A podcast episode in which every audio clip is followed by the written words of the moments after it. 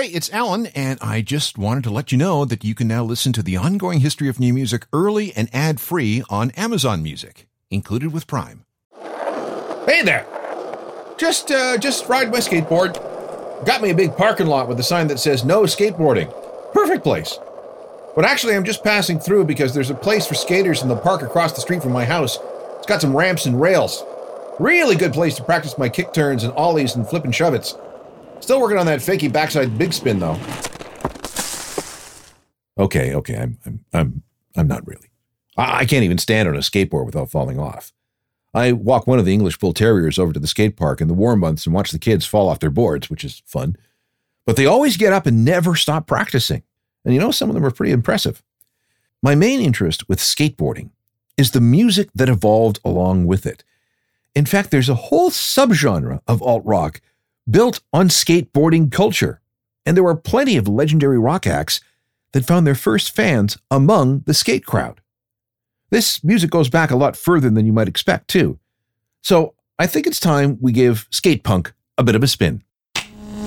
This is the Ongoing History of New Music podcast with Alan Cross.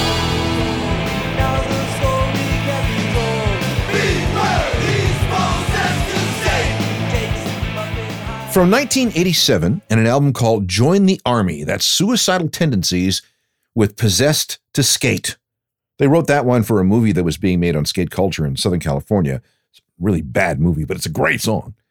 Hello again, I'm Alan Cross, and this time we're looking at another corner of the punk rock universe, the one that deals with skateboarding.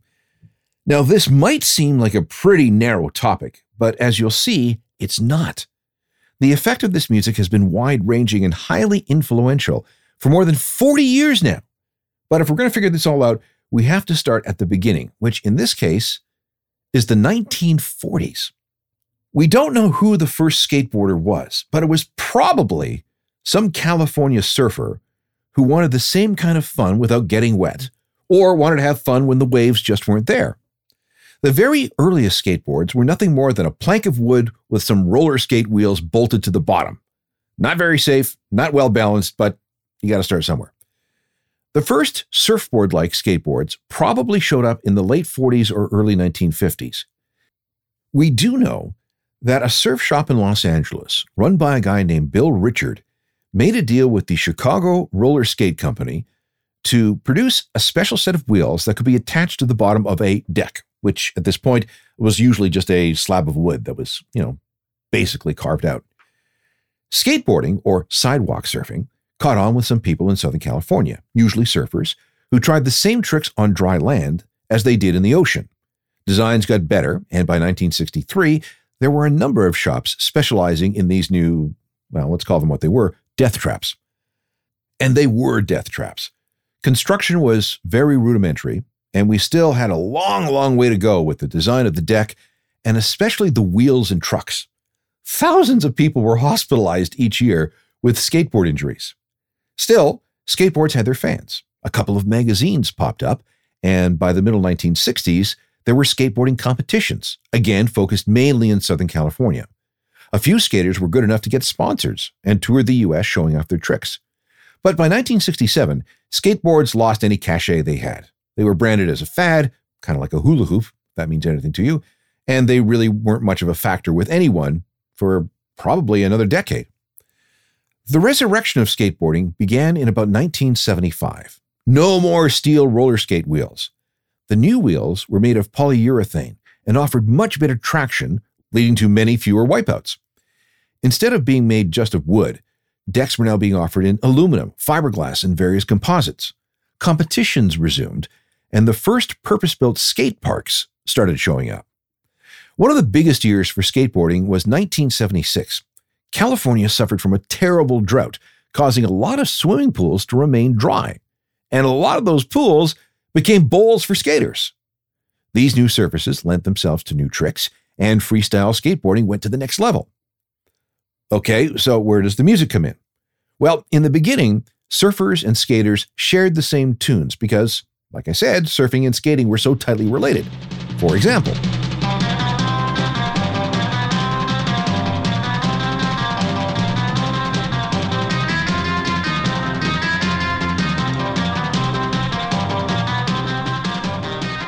But by the time we got to the late nineteen seventies, skate culture had begun to bond with this new thing called punk rock. Made sense. Skating was about going fast, taking risks, and being aggressive. Skating was a way to work through anger and confusion. Skating was a way of sticking it to the establishment and the man. And skating was about sheer, raw adrenaline. And so was punk rock, especially California punk rock, which was the main predecessor to American hardcore punk. If there is a ground zero for skate punk, it's probably in Oxnard, California. And that's because in nineteen seventy-five, the city built a skate park. And it was a magnet for tons of kids. And they all skated to either metal or southern rock. But when punk came along, it was harder, faster, more reckless. That became their soundtrack. Some of these skaters formed their own bands that specialized in music just for the skate crowd. They had names like Aggression and Ill Repute, and the scene even had a name, Nardcore, after Oxnard. Here's an example of this. This is a Nardcore band called Doctor Know, K N O W, and the track is Mister Freeze. Who will die on their knees by the hand of Mister Freeze? Horror waits for those who remain, ice cold blood drops in their veins. If you're familiar with skate punk, you can hear the sound start to emerge with that song. They were looking for something that replicated the feel of skateboarding. They often connected through a magazine called Thrasher, which not only covered skating, but the bands associated with skateboarding, bringing the bands practicing this new breed of punk from not only Oxnard, but also Orange County and even San Francisco. The magazine's name is also related to the genre's original name, skate thrash. The term skate punk also seems to have been coined by an employee of Thrasher magazine. For example, skaters south of Los Angeles glommed onto bands like Black Flag. Their music was hard, fast, and intense.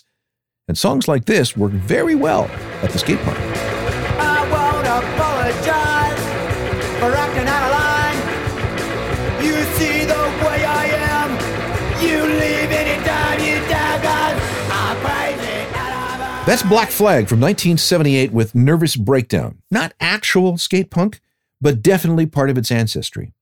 We can throw in bands like The Adolescents, also from Southern California, The Descendents, California again, Circle Jerks, more California, and The Dead Kennedys, Bay Area hardcore. But there was also an English element to all this. The Buzzcocks from Manchester, The Exploited from Edinburgh, and Discharge, Northern England. We also need to look at Texas and an Austin band called Big Boys. They were formed in nineteen seventy-seven and eventually made their way toward hardcore, but with added elements of funk. All the members were skaters themselves, and the Chili Peppers ended up being big fans of Big Boys. In the beginning, they were hard, fast, and very punk. They appeared in skateboard magazines and even had their own custom Big Boy skateboard design. They appeared on a series of compilation records called Skate Rock, basically collections of hard, fast songs to play while working out your moves on the halfpipe. We should probably have a listen to some Big Boys. This is from nineteen eighty, and it harkens back to a song that we already talked about.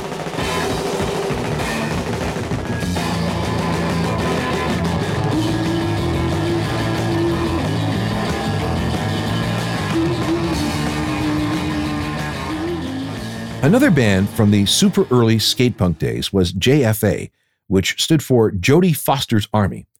They were from Phoenix and were formed by three guys who met skateboarding. So many of their songs had skateboard themes. J F A appeared on just about every skateboard-related punk rock compilation in the nineteen eighties. These records had titles like Blazing Wheels and Marking Trucks, Born to Skate, Concrete Waves, and Explicit Skate Rock.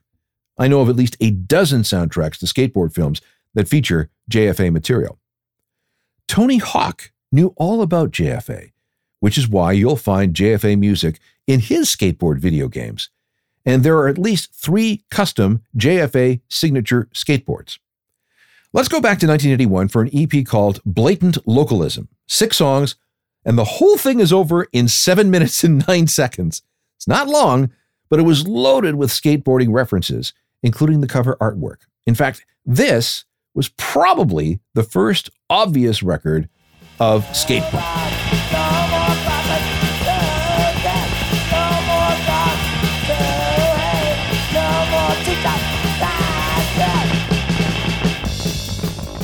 Let's go back and talk compilations.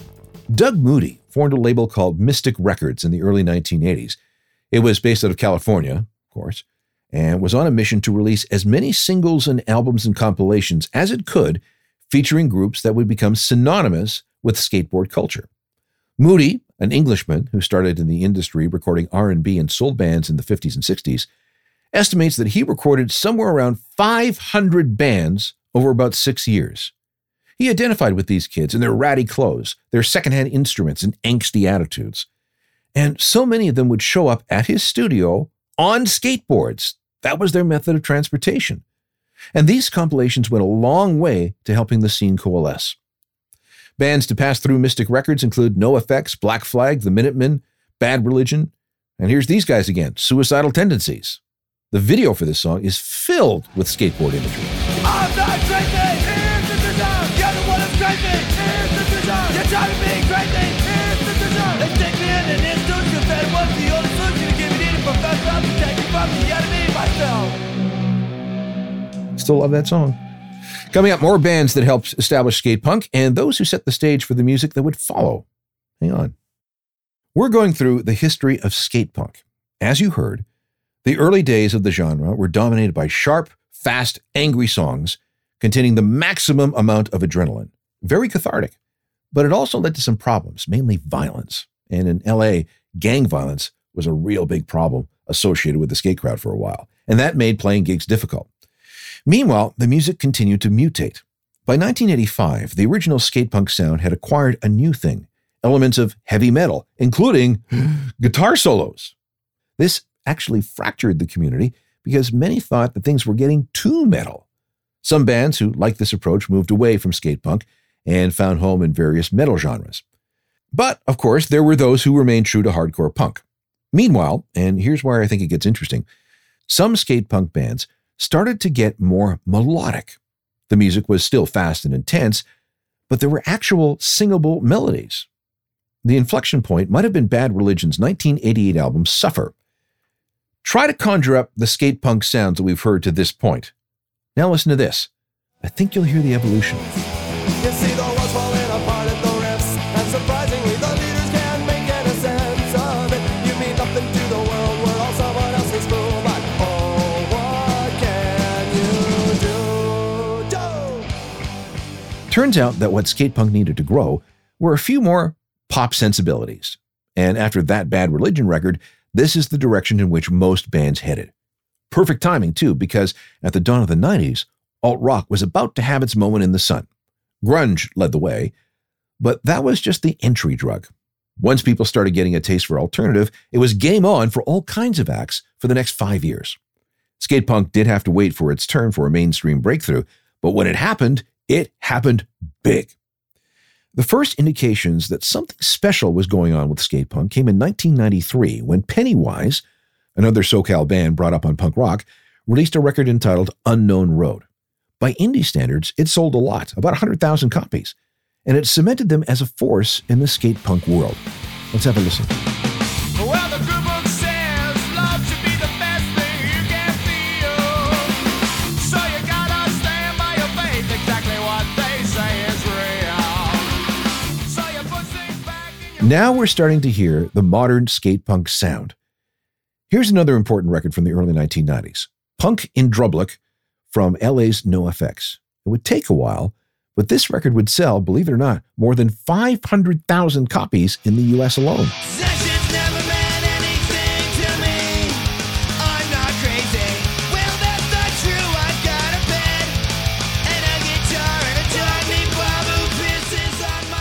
Fat Mike and his band NoFX with Linoleum from the Punk in Drublic album in nineteen ninety-four.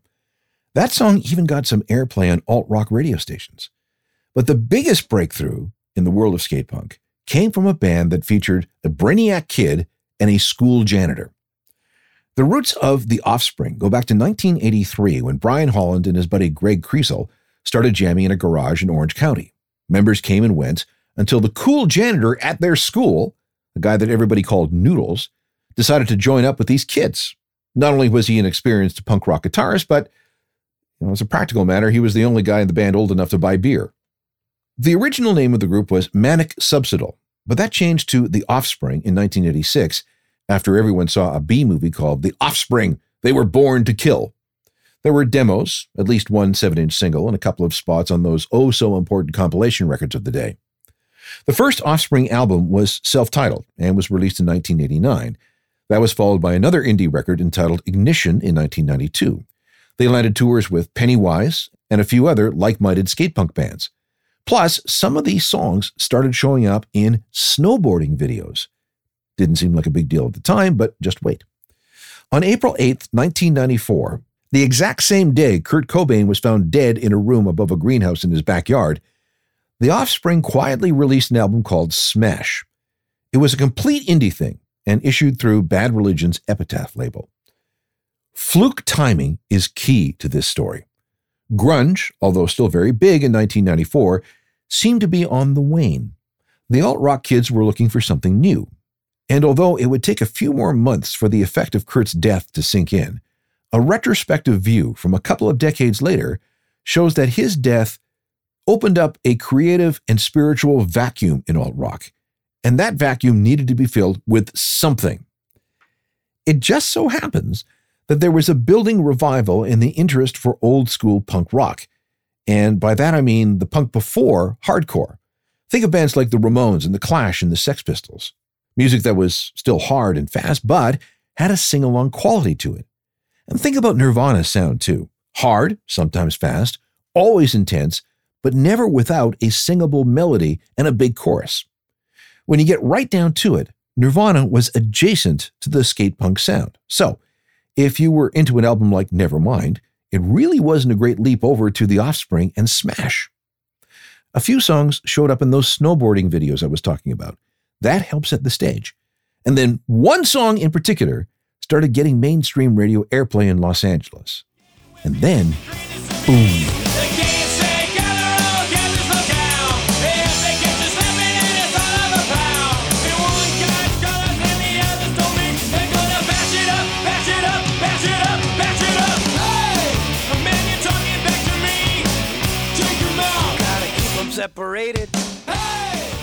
When Come On and Play became a hit, the whole album blew up. The Offspring became part of the mid-nineties holy trinity of punk rock, along with Green Day, who were also admirably filling the Kurt Cobain vacuum, and Rancid, who sometimes sounded more Clash than the Clash. Smash sold and sold and sold. Today, it could be the biggest-selling indie record of all time, with global sales somewhere around twenty million copies. Not bad for a record that cost twenty thousand dollars to make.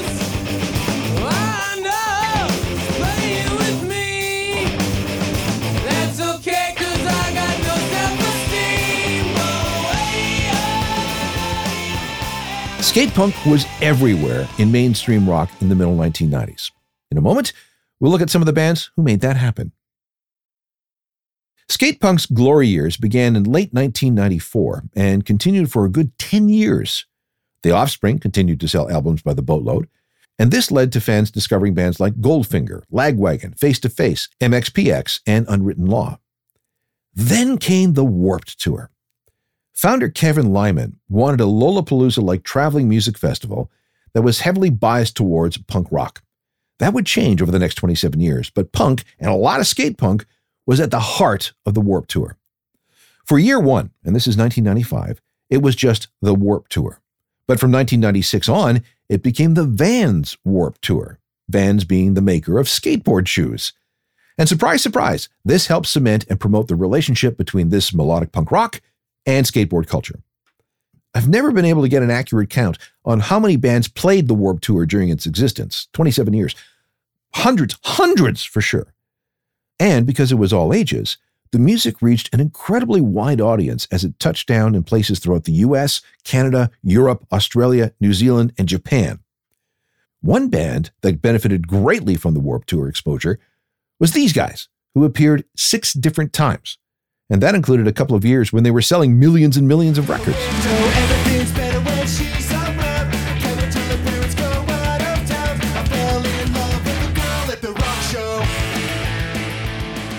There's Blink one eighty-two and The Rock Show. By the new millennium, skate punk was massive. Not only were bands like Blink one eighty-two, The Offspring, M X P X, Pennywise, and NoFX doing well, so were newer bands. Sum forty-one, for example. And even pop music wasn't immune. Avril Lavigne had a massive worldwide hit with a song called Skater Boy in two thousand two. Skateboarding culture had grabbed mainstream interest like never before. Pro-border Tony Hawk's video games sold by the millions, and each one featured appropriate music from groups like The Vandals and Lagwagon, Suicidal Tendencies, Bill Collin, Bad Religion, and so many more. Here's an interesting stat I ran across. In two thousand one, more people in the U S were into skateboarding, almost eleven million people, than playing baseball. Skateboarding became a respectable form of physical activity in education circles. There's now a skateboarding Hall of Fame. And there was even a skateboarding event in conjunction with the prestigious John F. Kennedy Center for the Performing Arts. And as of twenty twenty, skateboarding is an Olympic sport. And more cities and towns built skateboard parks. In China, there's a twelve thousand square foot park complete with a five thousand seat stadium just for skateboarding. Oh, and speaking of skateboarding's growing global reach, it's blown up in Africa and South America. Many of the boards used there are designed to be ridden barefoot. Meanwhile, the music keeps coming. In the early twenty tens, there was another spike in popularity of skateboarding, and that resulted in a new crop of bands, all inspired by older skate punk groups. And my absolute favorite from this generation is Fiddlar, a band from L A, who took what The Offspring and Blink one eighty-two were doing and gave it their own twist. This is called Alcohol.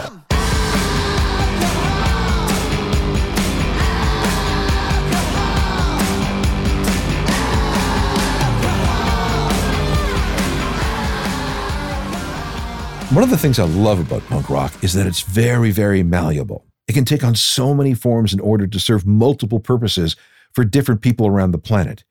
And you never know what the jumping off point might be for a new subgenre of punk. I mean, this whole thing that we've been talking about was launched by a piece of wood with some wheels on the bottom. Like, seriously? Yet here we are. If you like origin stories like this, there are plenty more available as ongoing History of New Music podcasts. You can browse through hundreds of shows, and all of them are available on all the platforms. Just download and go.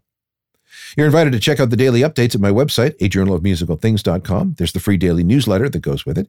I'm on Twitter, Facebook, Instagram, and TikTok, and email can go to alan at alancross.ca. Technical productions by Rob Johnston. I'm Alan Cross, and we'll talk to you next time. You've been listening to the Ongoing History of New Music podcast with Alan Cross. Subscribe to the podcast through iTunes, Google Play, Stitcher, Spotify, and everywhere you find your favorite podcasts.